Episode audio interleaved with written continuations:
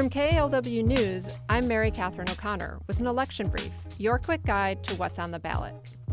Today we're talking about Oakland's Measure V, which would revise the legal framework under which landlords may evict residential tenants. Two decades ago, Oakland voters approved a tenant protection law called the Just Cause for Eviction Ordinance. Measure V would amend that law. Its sponsors say the goal is to keep more Oaklanders in stable housing. If a majority of voters approve Measure V, here are the changes it will make to the Just Cause law. Say a landlord wants to move into an occupied rental unit they own. That's already allowed, it's called a no fault eviction.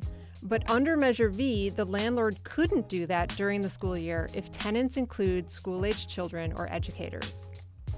Measure V would also extend the law's eviction protections to tenants in RVs or tiny homes located on private property and it would prohibit landlords from evicting tenants only because they refuse to sign a new lease.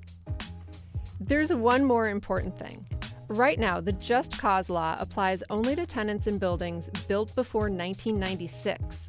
Measure V would change that. Rental units in all buildings built more than 10 years ago would be covered.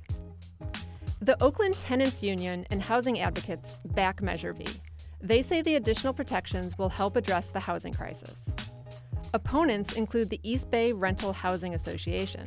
It says the amendment would add unneeded regulations and complicate the no fault eviction process. So, voting yes on Measure V means voting to bolster tenant protections under Oakland's Just Cause ordinance. A no vote is a vote for no changes to Oakland's existing eviction protections. That's a brief take on Oakland's Measure V. For more election coverage, go to kalw.org.